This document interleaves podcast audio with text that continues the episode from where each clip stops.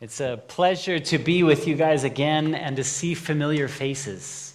So, hello for those of you that we have met before. And if we haven't met and you haven't heard of our ministry, I encourage you. We have made, I think, close to 500 videos now on YouTube and counting. So, I believe that our time as being able to have free speech is dwindling away. So use it while we can. Um, how many of you want to be an influencer? Yes? All right, that's good. If you've never thought of yourself as an influencer, they're kind of popular in today's world, wouldn't you say? You ever thought of yourself as an influencer? I've been working on a project where we have actually flown around to many countries in the world and we've interviewed uh, pretty close to 60 people for this new project that we're working on and, and in lots of different um, faiths. And it's very interesting to me how few of them know anything about Adventism. That's interesting to me. Because if I understand Adventist theology and where we're going and what we're needing to promote in the world, I think we need to do a good job or a better job at being an influencer. So, I chose to use this topic here tonight uh, to really kind of tie into a couple of concepts that I'll be speaking throughout um, tomorrow and tomorrow afternoon. And so they're all going to kind of tie into each other a little bit. But tonight we're going to talk a little bit about influence and how to have influence. How does it work? And why are certain people influential in our world? And what is that actually going to do for our Christianity? Let's bow our heads for a word of prayer. Lord, I've just asked for you to speak your words here tonight. Thank you that the technology is working, and may this be to your glory and your honor. We love you in Jesus' name. Amen. If I look up in the dictionary what an influencer is, Webster's will tell you this it's one who exerts influence, a person who inspires or guides the actions of others. Very straightforward. Cambridge Dictionary also says almost something to the same effect someone who affects or changes the way that other people behave. Now, this is kind of interesting because for you that know who Little Light is and some of the things that I've been engaged in talking about media and its impact and how different messages in the world are influencing or affecting your behavior. This is a topic that um, I'm very interested in. I'm very interested in psychology, why people do what they do. And so you're going to see a little bit of some of those things in this presentation tonight. Did you know, I looked this up on the internet, that the average person, it is said, to influence around 10,000 people in a lifetime. How many people do you think you've influenced in your, in your experience in life thus far? You ever thought about it like that? That's a lot of people. And I want to share with you a few examples of some pretty amazing people that have come up with some pretty interesting ideas and influence the world. In fact, I want to share with you a couple of people that we've been influenced by something that they did in their life. So here's an example of this. There's a guy named Ignaz Philipp, I'm not even going to say his last name because it's uh, difficult to say. But he was a surgeon, and way back in 1847, there was a lot of people who were having childbirths, and there became a overwhelmingly problematic death syndrome that they called the childbed fever. They could not figure out why were people literally being born, why were they dying at such a rate? And so, this particular man, he decided to um, to take a step back and observe what is going on, and he realized that the same people that were doing surgeries, they were coming into the surgical room with their garbs on, with blood all over them. In fact, they could see how many surgeons had done many surgeries throughout the day, and then they'd walk straight in and they'd pull a baby out. And he was the first one that said, You know what? Maybe we should wash our hands. You guys heard of this guy? Isn't it interesting that people laughed at him and said, No, what are you talking about? You're crazy. Here's another one Henry Dunant. He was um, an observer of the atrocities that happened in the Second Italian Civil War. And when he wrote a book on all of the terrible things that war entails, he was the first one that came up with an idea of saying maybe we should have a group that instead of taking life will actually go and save life. And maybe we should protect those people. And he came up with this concept at the Geneva Convention of basically having protection over any medical personnel. He was also one of the ones that started the Red Cross, and he was a Nobel Prize winner. Amazing. Amazing the influence that this one person has had on the history of the world. Here's another interesting guy. This particular man um, worked for Volvo back in um, 1958. And I always find this very interesting because I grew up in the 70s and I remember cars without seat belts. Anybody remember those days? Yeah. Had no problem climbing in the back seat of a car with zero seatbelt strapped to you. And this man right here came up with the first idea of saying maybe we should strap people in. And he came up with this three point system that we actually use today. Saved millions and millions of probably billions of people's lives. My younger brother, he works, um, he's worked on ambulances. He's worked in that company that will pick you up on the freeway, um, or Flight. Hmm, I don't remember the name of one of the companies, but the helicopter company that will pick you up. And uh, he says it is amazing how many people they still pick up on the freeway that don't wear their seatbelt. Isn't that amazing that even in our world today, there are people? But here's somebody that has really impacted and influences us. What about Noah?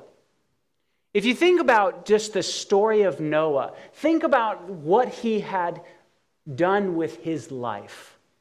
I mean, he preached every single day for a hundred years, spent all his time doing this thing that everybody thought was crazy. And if he was a preacher, how many people responded to his message?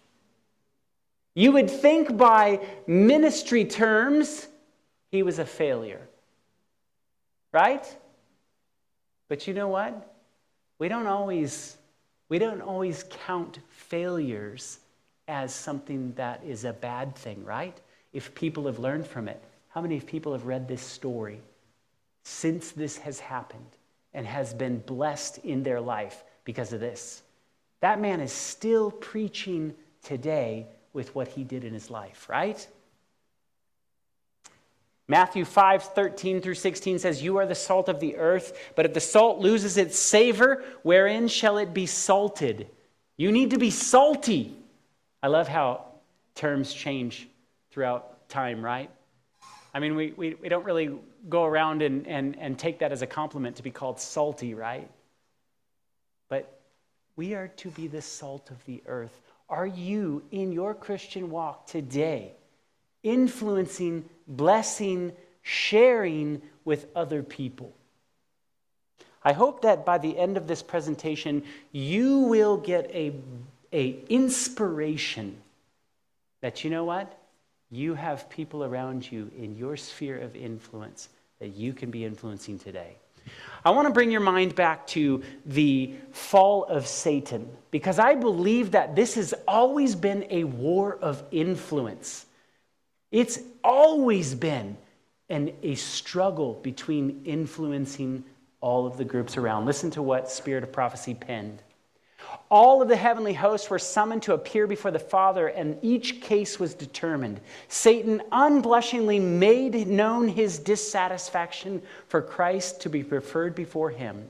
He stood up proudly and urged that he should be equal with God and that he should be taken into the conference with the Father and understood his purposes.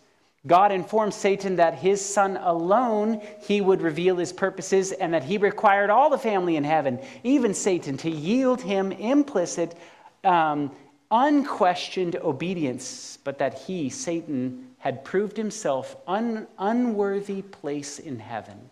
Then Satan exultantly pointed to his sympathizers, comprising of nearly one half of all the angels he examined. He exclaimed, These are with me. Would you expel these also? And to make such a void in heaven? And then he declared that he was prepared to resist the authority of Christ and defend the place in heaven by force and strength against strength. You know what? I hope when we get to heaven that we get an opportunity to see what happened. Can you imagine being in this meeting? All of the host of heaven present, God having to bring Jesus forward and explain his position to the universe. Can you imagine Satan standing forward and saying, Nope, I believe I should be worshiped, and I'm ready to fight? What a crazy experience. But he tried to win the influence.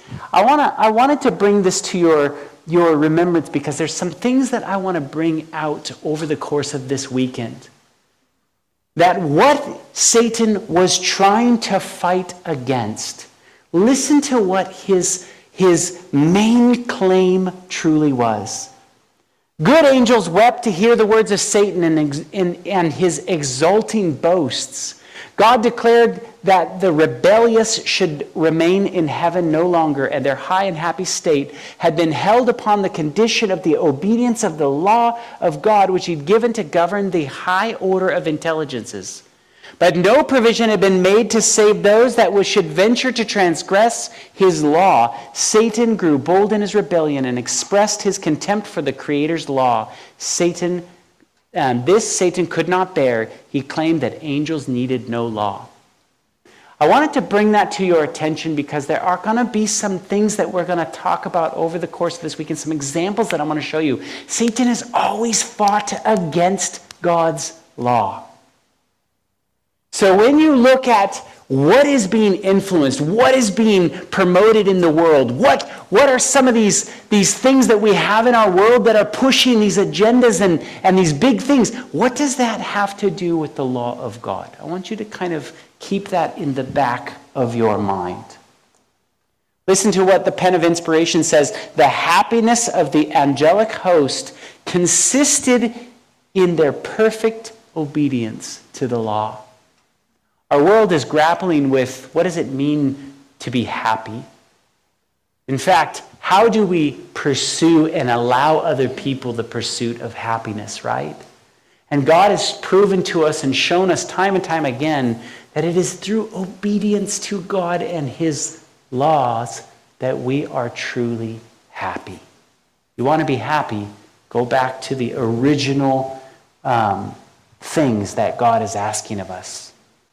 Listen to what patriarchs and prophets pens. Man was to bear God's image both inward and out in outward resemblance and in character.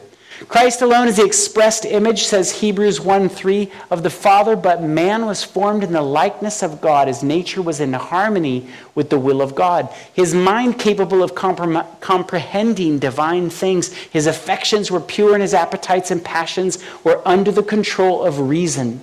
He was holy and happy in bearing the image of God in perfect obedience to his will. Once again, we hear these concepts. How do we be happy? Where are we truly happiest? That's in perfect obedience to God's will. There's many examples of people that have had immense influence in the Bible. I'm from this project that we're working on. I am getting an interesting vantage point that there will be a day that you are going to have to stand up for what you believe. And what you believe may actually get you in trouble. I don't know if you guys have been paying attention to what's going on in the world right now, but we are speeding down this road. One of the, one of the, the projects that we're working on, it's very interesting to observe that what these stories were in the Bible, I may have to someday have this same exact experience. So look at this. I always found this very interesting because, you know, Nebuchadnezzar understood something about influence. Here he's asking all of the princes and all of the people that he considered the influential people in the world. And here he's asking them to all demonstrate something, social conformity together, because he realizes the power what that's going to do to people's minds. Them observing all of the popular people doing this. And I know that Nebuchadnezzar didn't only take these three Hebrew boys. There must have been other Hebrews in that space right there. And so I always ask the question if you were them and you were sitting in that, and, and let's just say, for the sake of many of the people that were here in this room in Advent, uh, Hope, we're all there, and maybe for whatever reason, people didn't want to lose their life at this moment. How would you have responded? I really am curious because I think about my own experience and I say, would I have been one of these three Hebrew boys? Listen to what happened because they stood up for their convictions. Daniel 3 22, 24 um, and 25 says, Nebuchadnezzar the king was astonished he rose up in haste and he spake and he said unto these counselors, Did we not cast these three men bound into the midst of the fire? And they answered and they said unto him, True, king, true, O king. Then he answered and said, Lo, I see these four men walking around in the midst of the fire, and they have no hurt, and the form of the fourth is like the Son of God. Now, I went back and I actually read this whole story. Those boys did not say when the king was questioning them anything about the Most High. They didn't say anything about what God looked like. The fact that Nebuchadnezzar recognized why does that person right there look like the Son of God means that there was something that those boys had either previously in their experience with the king, somehow that king was aware of who the Most High was and it was brought to his understanding and remembrance. And listen to this. Very shortly, he says, You servants of the Most High God, come forth. That king was so upset that he was willing to sacrifice his own people to watch them get thrown into that fiery furnace. Many of his own guards died, and here he is turning immediately on a dime and listen to what the king says. Nebuchadnezzar speaks and he says, Blessed be the God of Shadrach, Meshach, and Abednego, who hath sent his angel and delivered his servants out that have trusted in him, and who have changed the king's word and yielded their bodies that they might not serve or worship any God except for their own God. Listen to this very quickly. The king makes this declaration. Therefore, I make this decree that every people, nation, and language which speak anything amiss of the God of Shadrach, Meshach, and Abednego shall be cut into pieces, their houses made of dunghill, and because there is no other God that can deliver after this sort. And then the king promoted them. So, what did the influence of those three young Hebrew boys do to that entire kingdom? It was huge. And so, I want to inspire you that even as little of an influence we may think we have around us, influence is very interesting. How many of you have heard of a person named Taylor Swift? You laugh because it's probably a very popular person, right? Right? So, does anybody know or has seen before I show you this clip. Taylor Swift has been pointed out in the media for attending a particular football team. Does anybody know which football team? Okay, right. So this is something that is getting around. And this particular person right here is a marketer and um, works for the University of Michigan. And so he's talking about this very interesting phenomenon of where somebody will go and do something that's popular in our world, and everybody thinks that because that person is such a popular influencer, that everybody else is going to follow suit. And it's very interesting what you'll see why he says this happens. Listen to this. Influence is an interesting phenomenon. So we talk about the Taylor effect. Essentially, we're talking about that her outside stature, her her person, her celebrity has an impact on people's affects, behaviors, cognitions, and desires, and what we refer to as social contagion. And we've seen this demonstrated when she went to the Chiefs game last weekend and this past Sunday uh, to support what we think is her rumored boyfriend, uh, tight end, uh, Travis uh, Kelce. And the idea was that when she showed up to the game, we saw a record uh, uh, increase in viewership for a particular mm-hmm. demography of people. Uh, but then also we saw like a 400% increase in jersey sales, to which we have attributed those consumption behaviors to Taylor Swift. But the literature tells us that maybe we have erroneously accredited her all the uh, uh, all the accreditation for that phenomenon, and that's really what we're poking at here in this in this piece. Okay, so he made a very interesting statement there where he said, okay, this is what the popular opinion would be. This important person goes and does this one particular thing, and we can see in our media there is an actual boost in either viewership or, like he said, sales 400% more sales of jerseys for the Chiefs. That's a huge markup. But what is actually going on right here? And so he kind of breaks down a little bit about some of these studies and going, what's going on right here? Is it really this one person that's doing this, or are they just a catalyst? I'm not gonna lie, all the press hasn't been good press on her. I was seeing a video this morning about uh, Chiefs fans. They were booing an advertisement of her.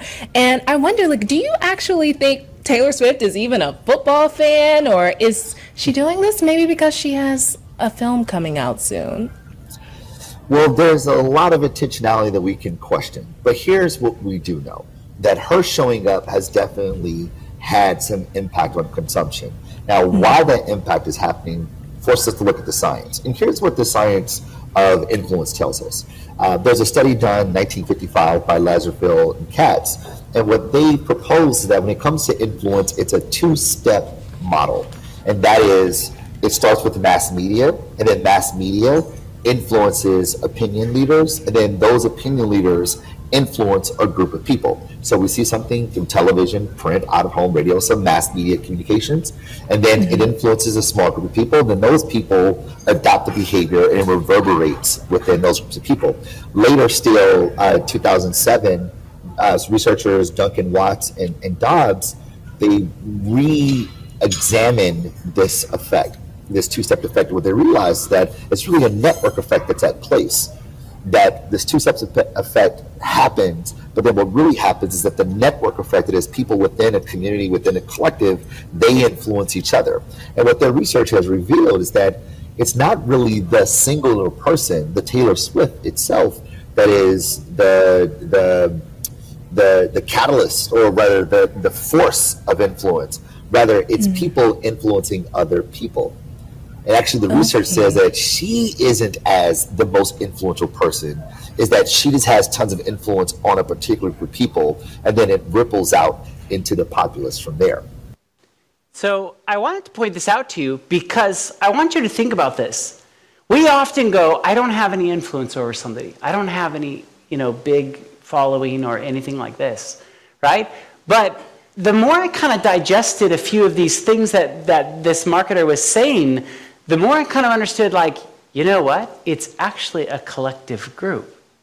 And that collective group together, linking arms together, and all having a particular viewpoint or something, that's what ignites a fire.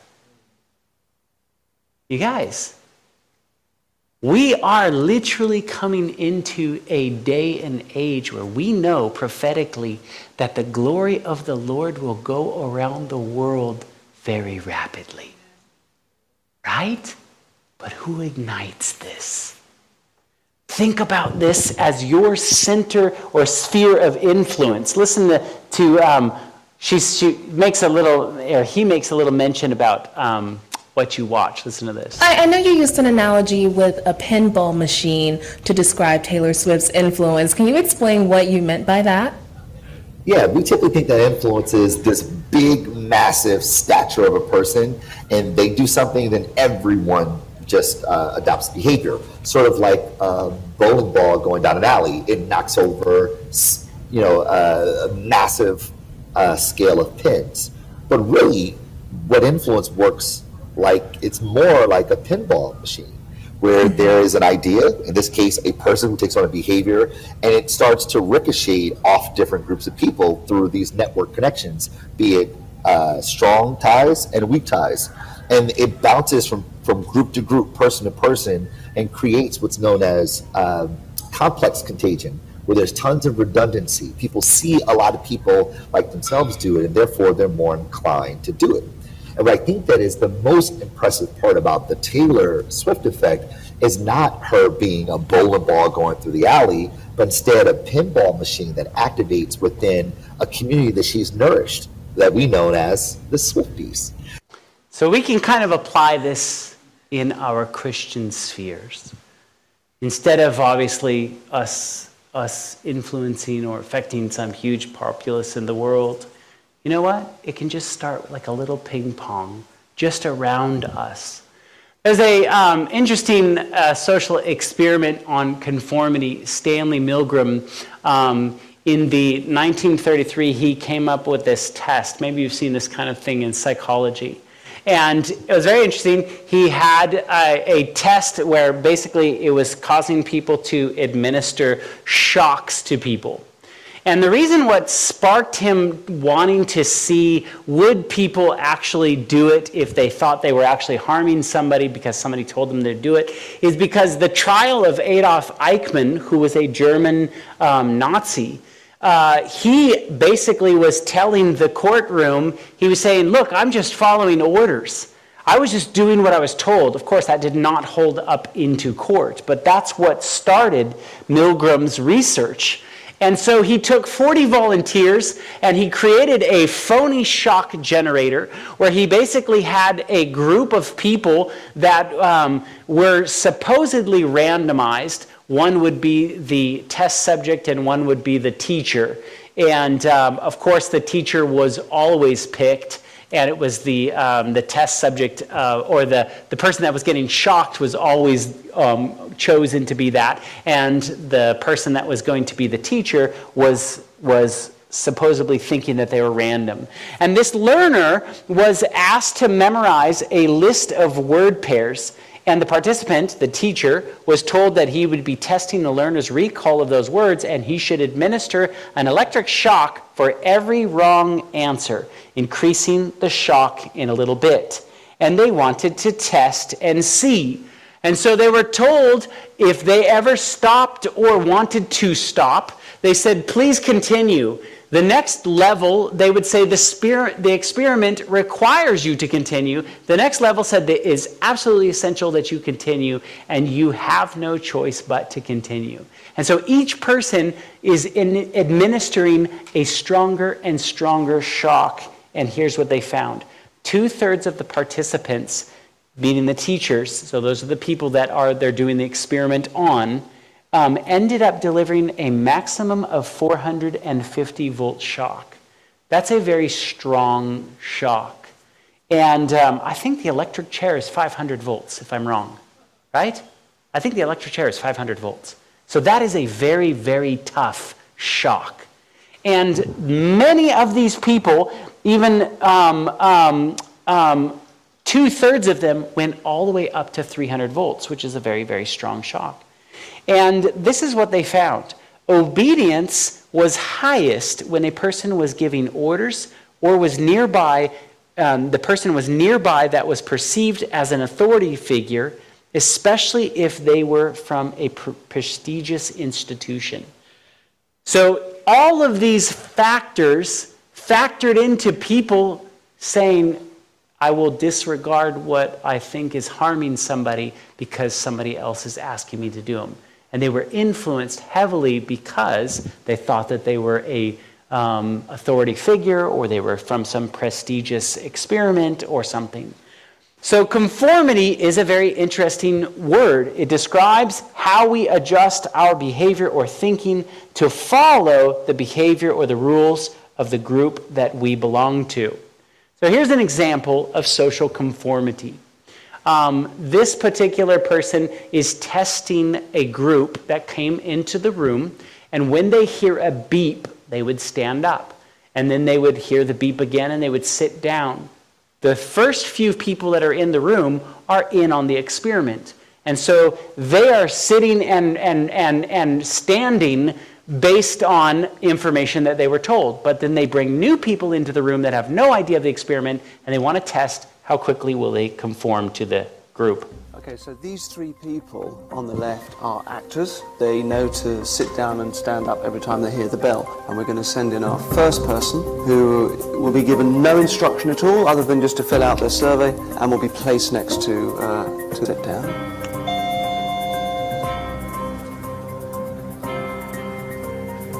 She follows suit. Again. Perfect. Right.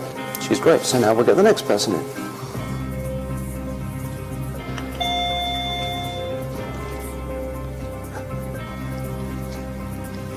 And up. Nice. They must feel like they've missed an instruction, like the others have been told what to do and they haven't. Next.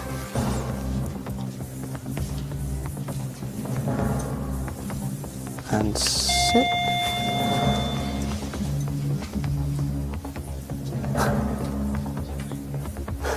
it's going to be inconvenient her to stand. We'll see. And up.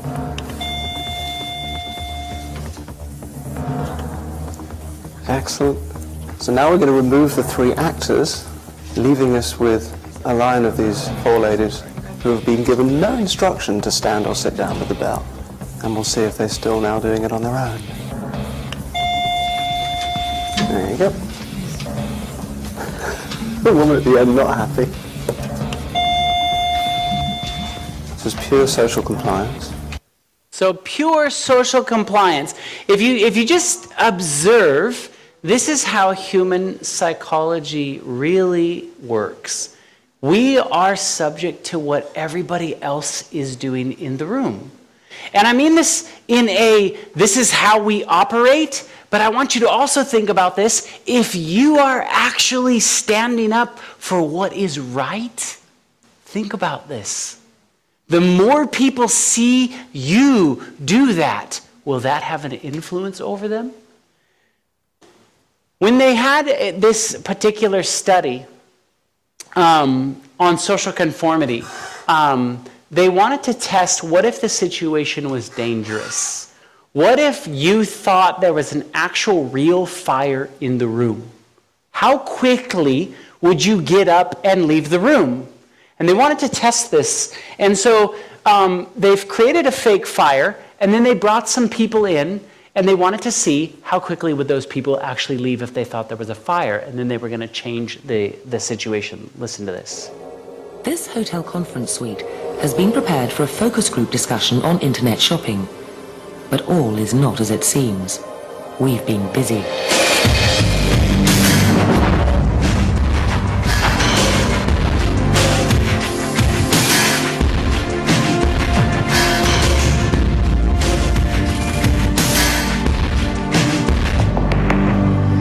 Place is rigged with four hidden cameras and six concealed microphones and psychology professor Dominic Abrams is watching from our control room, which we built in an adjoining suite. Now it's just a question of sitting and waiting Right, so this is a questionnaire all about kind of shopping habits and everything here. So I'll just move that off your chair. So you... Our first participant is Mary Mizuno, a London student who thinks she's arrived early. What she doesn't know is that behind this door there's about to be a serious fire in the hotel kitchen. Or at least the illusion of one, created by a smoke machine and some sound effects. What will she do?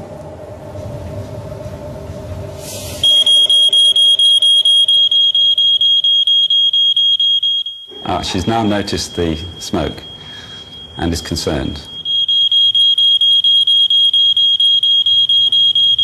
At this point, she decides to investigate to find out what's going on. She's immediately taken responsibility for figuring out what to do.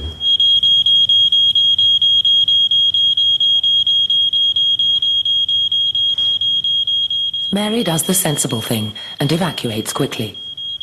She even leaves her bag and coat.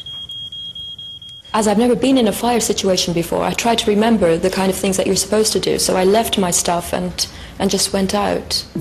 But Mary was on her own. This time, we've planted seven actors who are all in on the experiment. We've said to them, when you see the smoke, do nothing. Our second participant is Lauren Heffernan, also a student. What will she do? In this situation, she'll be following a script. The script is partly written in her mind. It's a script which is borrowed from things like sitting exams. Most situations like this have some element of expected or scripted behaviour. But what will happen to her script when we make a slightly unusual situation very unusual? Nothing to start with, so we get her attention. Now, how long before she dashes out of the room? So, they put other people in the room, and then they want to know how long is this person going to actually sit here? Will it be the same situation? Will they just get up and investigate and leave? Or does this change based on other people in the room?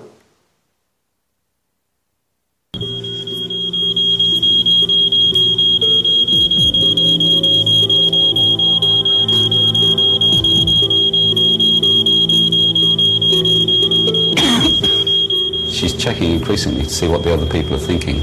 But who can she appeal to? The answer is nobody. She turns to the norm of the group. Ignore the smoke.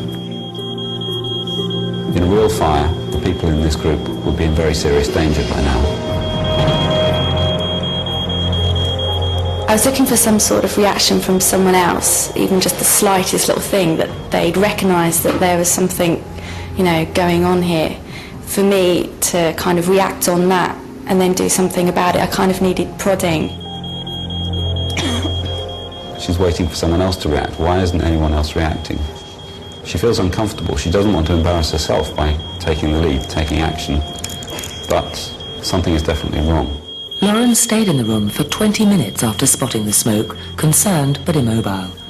The fire brigade say that if this fire had been real, even if flames hadn't burnt through the door, she would have died of asphyxiation in this time. In the end, we had to ask her to leave. What about him? Thanks. I was surprised that I didn't do anything at all. I was just literally waiting. I just thought that someone else is surely going to say something soon. And because no one else did, I just didn't react at all. We tried the experiment 10 times, and the same thing happened over and over again. If the person was on their own, they left quickly. If they were in a group of three or more, they stayed, rooted to the spot. The average length of time they stayed, 13 minutes. 10 times the same thing happened. The reason they did this experiment was in London, where this took place, they had a particular part of the mall that had caught on fire. And every single person had time to get out of the mall, and there was one particular part of the mall that people died in there. And so they did this experiment to try and understand why did the people not leave the mall? They had time to get out of the mall. They had everybody had time to get out. Why would they sit there and die? And when they understood what part of the mall that the people were sitting in there, it was in a restaurant. No one wanted to be the first person to get up and leave without paying the bill. And they paid for it with their life. That's human psychology. If we have everybody in the room doing something, maybe bowing down. We don't want to be the only person standing up. That's human psychology. You can understand what a difficult situation is when you see some real world experience like this, and then you read the stories in the Bible and you go, that was amazing what those three Hebrew boys did. And see, Nebuchadnezzar understands influence. And it's pretty amazing. Another story in the Bible that has an amazing influence is Jonathan and his armor bearer. I mean, this is why I really hope that we get a chance to go back and read this or see the replay of the stories, right? I want to see what this was really like. But when I read the story, look at what happened in 1 Samuel 14, what happened to everybody else around because of the faith that these two boys did. 1 Samuel 14, 21 through 23 says, Moreover, the Hebrews that were with the Philistines before that time, meaning there was groups of people that were literally living with the Philistines that were like, ah, we don't want to be Hebrew anymore. We're going to live with the Philistines. Because they saw what happened right here, which went up to them in the camp from the country round about, even they also turned to be with the Israelites that were with Saul and Jonathan, and likewise all the men of Israel which had hid themselves in the mountain. There was an absolute change of heart even in these people that were away. Why? Because somebody showed some incredible faith. Go back and read these stories, and you will, you will even be more amazed when you read them, knowing what human psychology actually does to all of us. The Bible tells us in 1 Corinthians 15:33, "Do not be deceived, bad company ruins good morals." Now I teach kids all the time these concepts. People go, ah, but it's just a movie, it's just a video game. Why are you making such a big deal about it? You know what's very interesting? Who you're actually spending your time with is really influencing you in your life. If you don't think that's the case, look at, just simply look at the advertising industry. How much money is generated because they put particular celebrities in particular types of clothing? That'll tell you right there are people actually influenced with what they watch? Proverbs 13:20 says, "Whoever walks with the wise becomes wise, but the companion of fools will suffer harm." These are concepts that I try to get kids to understand all the time. You spending time with this particular movie or that particular movie or this particular video game or that particular video game, you're spending time with that companion. That's like a companion. And in fact, people feel like they built relationships with some of these things. There's a reason why some of these celebrities are paid the type of money that they are. That would be ridiculous to pay these people exorbitant amounts of money if they didn't influence anybody, right? Do you know how much money some of these people are paid? Look at this. I looked it up on the internet. How much money are these people actually paid to make social media posts? Christi- Cristiano Ronaldo is paid almost $2.4 million for a single post. Oh, you don't think that post makes a difference? Hmm? You don't think that that particular, why would we pay these people this type of money in our world if it doesn't have an influence on people? Everything you see, everything you taste, everything you touch, everything you spend time with has an influence over your life. I've studied the advertising industry because I think it's a really great way to look at something and say, what am I spending my time with? I mean, really, if I literally just go minute for minute, am I spending my time learning about the things of God, or is it easier for me to spend my time checking out in an hour of this movie or this much time? I just mean that as a reflective thought for you. And so here is a, a very interesting study that they did, I believe, at Duke University. And they were talking about this study at Duke University with different particular products and things. Listen to this. Coke is just soda. Tylenol, just acetaminophen. And Levi's are just jeans. Yet consumers go out of their way to select these specific brands over others. An economist would say, how is this possible that a rational consumer would be willing to pay more for exactly the same thing? We love to think about ourselves as rational. That's not how it works. A very famous study done by colleagues at Duke University had flashed either the Apple logo or the IBM logo to two randomized groups of participants. The study found that after being subliminally exposed to the Apple logo, compared to when you've been exposed to the IBM logo, participants performed better on creative tasks. And the argument is that Apple has been telling you this story over and over again that Apple is the brand for hip, cool, fun, creative people. This is the true power of brands. They can influence our behavior in ways that extend way beyond the point of sale. Okay, so the point I want to point out here, right here, is brands understand that they can influence your behavior. Brands understand that. They talk about that all the time. You talk to anybody that's in sales or marketing, they will tell you that they know without a shadow of doubt they can actually change and influence people. if you want to watch an interesting documentary, there's a, a documentary on um, advertising called Art and Copy that really goes over all these different slogans like got milk where's the beef all those things and shows the actual influence that that's had on culture and changed and shaped us in america simply from a slogan from a co- commercial. But here's something that i want to share with you that's fascinating that i learned from this particular marketer. It isn't just that particular movie that's influencing you, it's even the clothing that we wear because a brand has a particular characteristic that they want you to do. Listen to this. This is Americus Reed. He studies identity and marketing at the University of Pennsylvania. When I make choices about different brands, I'm choosing to create an identity. When I put that shirt on, when I put those shoes on, those jeans, that hat, someone is going to form an impression about what I'm about. So if I'm choosing Nike over Under Armour, I'm choosing a kind of different way to express affiliation with sport. The Nike thing is about performance. The Under Armour thing is about the underdog.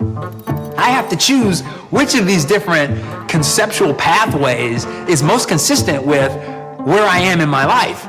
And once a consumer makes that choice, their relationship with a brand can deepen to the point where they identify with the brand like family. And once you identify with a brand, it can shape the way you behave. And it's really interesting because they will also, if someone talks bad about that product, brand, or service, they will be the first to go out and defend. Why? Because an attack on the brand is an attack on themselves. I mean, if you think about that, we have all these examples in our world that really do show the impact and influence of simple things like which brands we choose to make. Why wouldn't it make a choice where we choose to spend our time watching this particular piece of entertainment or not? And I know you guys have heard me hammer that over the years, over and over and over again. And I just, I, I, I, want you to really be crystal clear with that. That's one of the things that I really feel very passionate about because I believe that God is calling us with all the truth that we have, with all the blessings that we've been given. We need to be out there inspiring and influencing those around us. And instead, He's caught us on the monkey rat race and following what everybody else's interpretation of your character should be. And I want you to think about that. When you go home and you go, it's important that I pick up this book and I spend time with it, that I read it, and that I really digest it because it's very fascinating to me when I when I see all the truths that are coming out of this book and then I look and I pick up my eyes and I look at the things in the world and I go wow this book was so advanced so long ago. It's teaching us things that we have so much truth just bubbling to the surface today in our world with all the technology that we have. God has been telling us these things for a very long time. Brands often will use tricks to sell you products. I want to just quickly kind of run through a couple of these because I want to talk about influence. We wanted to learn how advertisers capture our attention and get us to buy stuff we don't even really need. So we turned to Jonah Sachs, an advertising executive and co founder of Free Range Studios, to explain a few ways brands get into our heads. How do ads tell us who we are or give us, tell us who we should be? We see 3,500 of them a day. And the majority of them basically tell us you suck, and if you don't buy this product, you're not going to be rich enough, smart enough, hot enough. And so we walk around being told 3,500 times a day how deficient and lame we are. Isn't that amazing? This is what's being spoken of in advertising circles. You know what this book is trying to do? This book is trying to tell you how amazing and valuable you are. To the point that our Savior was willing to snuff out his life and not exist so that you have an opportunity to exist. And look at what's coming out of the world again and again and again. You are not worthy. You do not have this. You're not good looking enough. You're not rich enough. You're not this. You're all the negativity that we deal with all day long. I'm showing you that so that you understand what the world is grappling with because this is a refreshment to the world. If we just go out there and share these beautiful truths with those around us, look at what everybody's being subjected to. Here's kind of some of the tricks, the way that they use to try and sell you these things.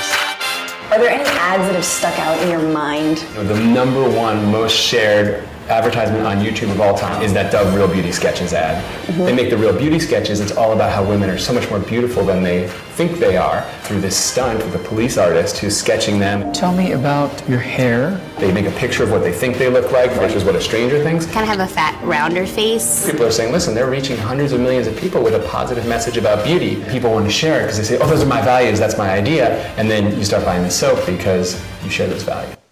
So here's an example of them actually even using something that's very positive. If you've seen that commercial that Dove did, that was really just people have a poor self image of themselves. And they wanted to show that other people actually see you as more beautiful and more valuable. And look at that. They, they knew that people were starved for that kind of information. And so all of a sudden, they put that out there and they want to attach their product to it. But you know what that tells me? That we have a job to do to go out there and tell people how valuable they are in God's eyes. Every single one of us can make a big difference in the world. I'm going to just flash through here just because we're out of time and I don't want to keep you guys here all night. Brad Pitt was paid $7 million for a ridiculous car, uh, commercial where he's literally just saying nothing. I mean, literally nothing. And they show you their thing $7 million. I would have done it for six. I'm just saying, why, why would they want him over me? I mean, because they know that if they put that man's face on it, that everybody will be influenced to go out there and buy those things. Right? That's how all of this influence works. Tiger Woods was paid $100 million to wear the Nike swoosh. David Beckham was paid $160 million to put a tiny little one inch logo on his shirt. So here's what advertisements do to us I've read this article in Psychology Today. It was very interesting. The reason that we accept advertising is because we assume that we can tune most of it out. In fact, if we don't pay attention to the ads, they won't have much effect on our behavior. Sure, that, that the makers of the commercials can try and jack up the volume, but at least we can look away. This is what most people think about ads. And this is what they actually found out. And this whole article in Psychology Today was about this. These results suggest that the most powerful effect of advertising is to just create a good feeling about the product surrounding it with other things that you like. It's also important to point out that that affective conditioning is most effective when you don't even realize it's happening. That is to say, trying to pay less attention to the ads you see on TV and in magazines may actually make this type of advertising more effective. They found that if you're not paying attention and you don't see that thing, that it actually sinks into you even that much more. So, for all the kids that go, but I didn't see this in that movie or I didn't get this message and you're pointing this out, but I didn't see it, it's there. And I'll tell you what, that tells me that if you aren't even paying attention to it, it's sinking into your mind that much more. Let me share this with you real quick and why I'm sharing this with you. I have always been very interested in the stories of ancient Israel. They had so much truth. I mean, it's amazing when you look back at the amount of truth that God infused into that culture. Their alphabet told the story of salvation. Does our alphabet do that? If they dug in the dirt and they let the dirt rest or whatever for a certain amount of time, that told them some truth about God all their festivities and everything else told them some truth about God. And it was amazing to me that in all that truth and surrounded by all those things, those people still forgot God. You ever wondered that? And here we pride ourselves in Adventist circles. We have so much truth. We're surrounded by it. In fact, information is not our problem, right? And so I was always curious by why were all these Israelites leaving Baal? I mean, leaving God and chasing after Baal. Who was Baal? And so I looked up on um, Encyclopedia Britannica, and as I was trying to understand, well, what was it about Baal? This is what the Encyclopedia Britannica says that Baal was known as the Lord, Lord. They called him Lord, Lord. They said that he was the one that lived in the sky and that he was um, the God who rode upon the clouds and that he was the one that um, made the sunshine um, fall upon the plants and that he made the rain fall and that he was the one that made everything grow. And I was like, why? Why, why are they attributing Baal to all of these characteristics of God? Because God made the sunshine, God makes the plants to grow, God lives in the clouds. And God is known as the Lord, Lord, God of the heavens. They even called Baal that he was the Lord of the heavens. And then there was a, in their mythology, they had a particular enemy of Baal. And this particular enemy was a god named Mot and he was a snake god. And this snake god was the god of, of death, and, um, and it was said that um, Baal came down out of heaven and had this battle with the snake god, dies, and Baal was resurrected back to life. And I said, that's really interesting that they're attributing all of these attributes to Baal, but it really sounds like the story of God. I see the story of God in that. And so clearly in history, God did not want us to be telling the stories of Baal.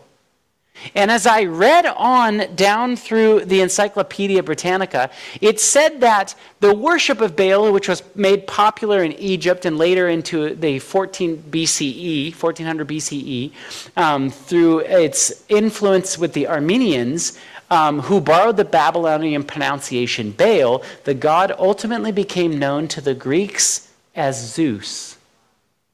And I went, hold on. Look at this logic here.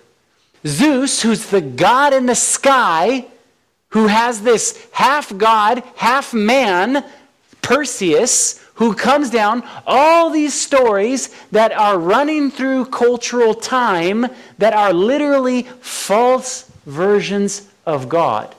And when I understood this as Zeus, who our, who our Zeus is in our modern world today, is Superman. And so I went, hold on, we are still like ancient Israel, being tripped up by the stories that are coming out of false places we're still following after Baal. And many of our young people, they say, no, no, no, you see, you see a false God. Oh, when I watch Superman, I see the story of Jesus. Go look at the history of this. Go look at where this stuff comes from, and you will be shocked to find that we are no different than what's happened way back then. The Bible tells us in 1 Timothy 4 7, have nothing to do with irreverent and silly myths, but rather train yourself in godliness. So I want to leave you with this one idea. When I was on the plane ride over here this morning, I got on the plane very, very um, early in the morning from Chattanooga, Tennessee. And one of the people that was sitting in front of me was watching the Barbie movie. Now, I've not seen this movie barely even know what it's about. But I will tell you that I have done a tiny little bit of what is this movie about? And it was a huge cultural phenomenon in our world. Tons of people were watching it. And so here's article after article that talked about how many people's relationships were influenced because of the movie. Here is a Barbie movie that says that um, people decided that they, they were deeply moved by this film and all of a sudden they didn't want to be in a relationship with their significant other just from seeing this movie. And they decided to break up and break up. I mean, here's article after article. Why, why are people breaking up after going and seeing the Barbie movie? I mean, some of these articles would even say that this film has demonstrated such a cultural impact which will be felt for years to come. Article after article, all these different articles talking about this in our world. And I remember when this movie was coming out, there was a particular um, teaser that Warner Brothers put out. So I took a screen capture of the YouTube channel so you can see this is coming from the Warner Brothers. And they had a image of little girls playing with their dolls and all of a sudden this new particular doll is introduced into um, these little girls' world. And they're so enamored and so fascinated by it that they decide that they don't want their babies anymore. And what are they going to do with the babies because they want this plastic world that God or that the world is trying to push on them? I'm hugely disturbed by this. Understanding what our world is grappling with at this point to even put imagery out in there of kids smashing their babies is awful. Awful. So, for those people that don't think that we are influenced by what we watch, it is a constant reminder to me when I look at them and I say, Be careful, little eyes, what you see. Be careful, little ears, what you hear. Because those things can ultimately impact you. Listen to this from Christ's Object Lessons.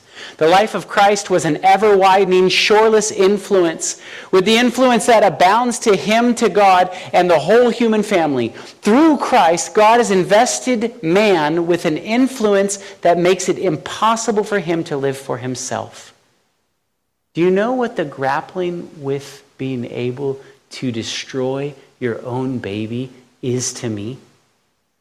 That's you saying, I don't need to live for someone else. I need to live for me.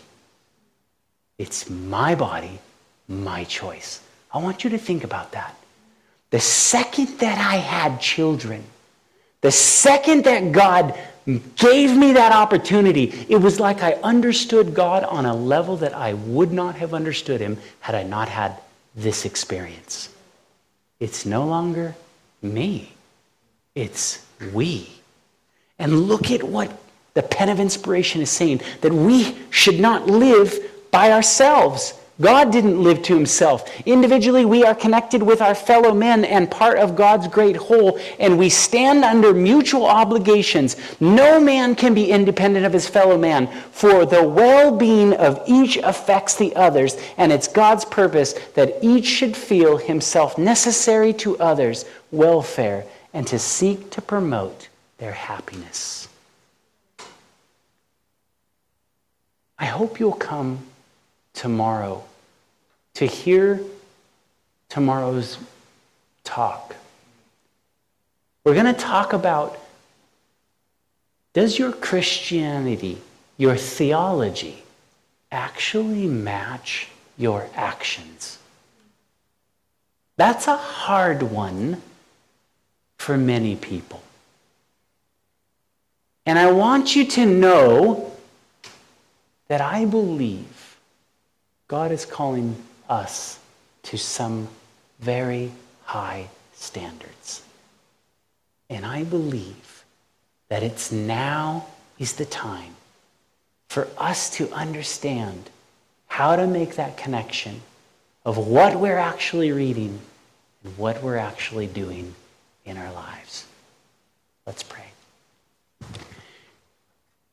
Dear gracious Heavenly Father, Lord, we know that we have a lot of competing voices in our world, all vying for our attention. And Lord, you've, you've asked us to be the head, not the tail.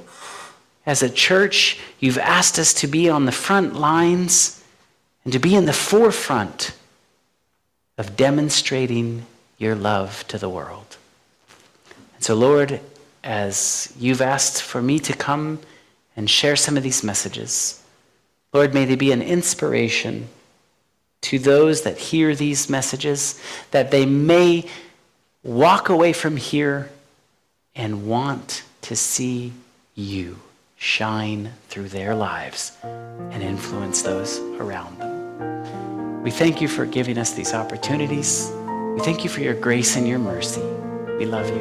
In Jesus' name, amen. This media was brought to you by Audioverse, a website dedicated to spreading God's Word through free sermon audio and much more.